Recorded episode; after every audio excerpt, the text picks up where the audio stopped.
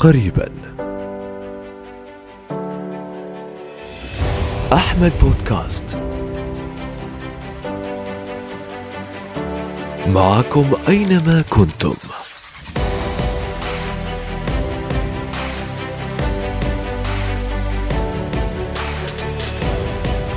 اشترك الآن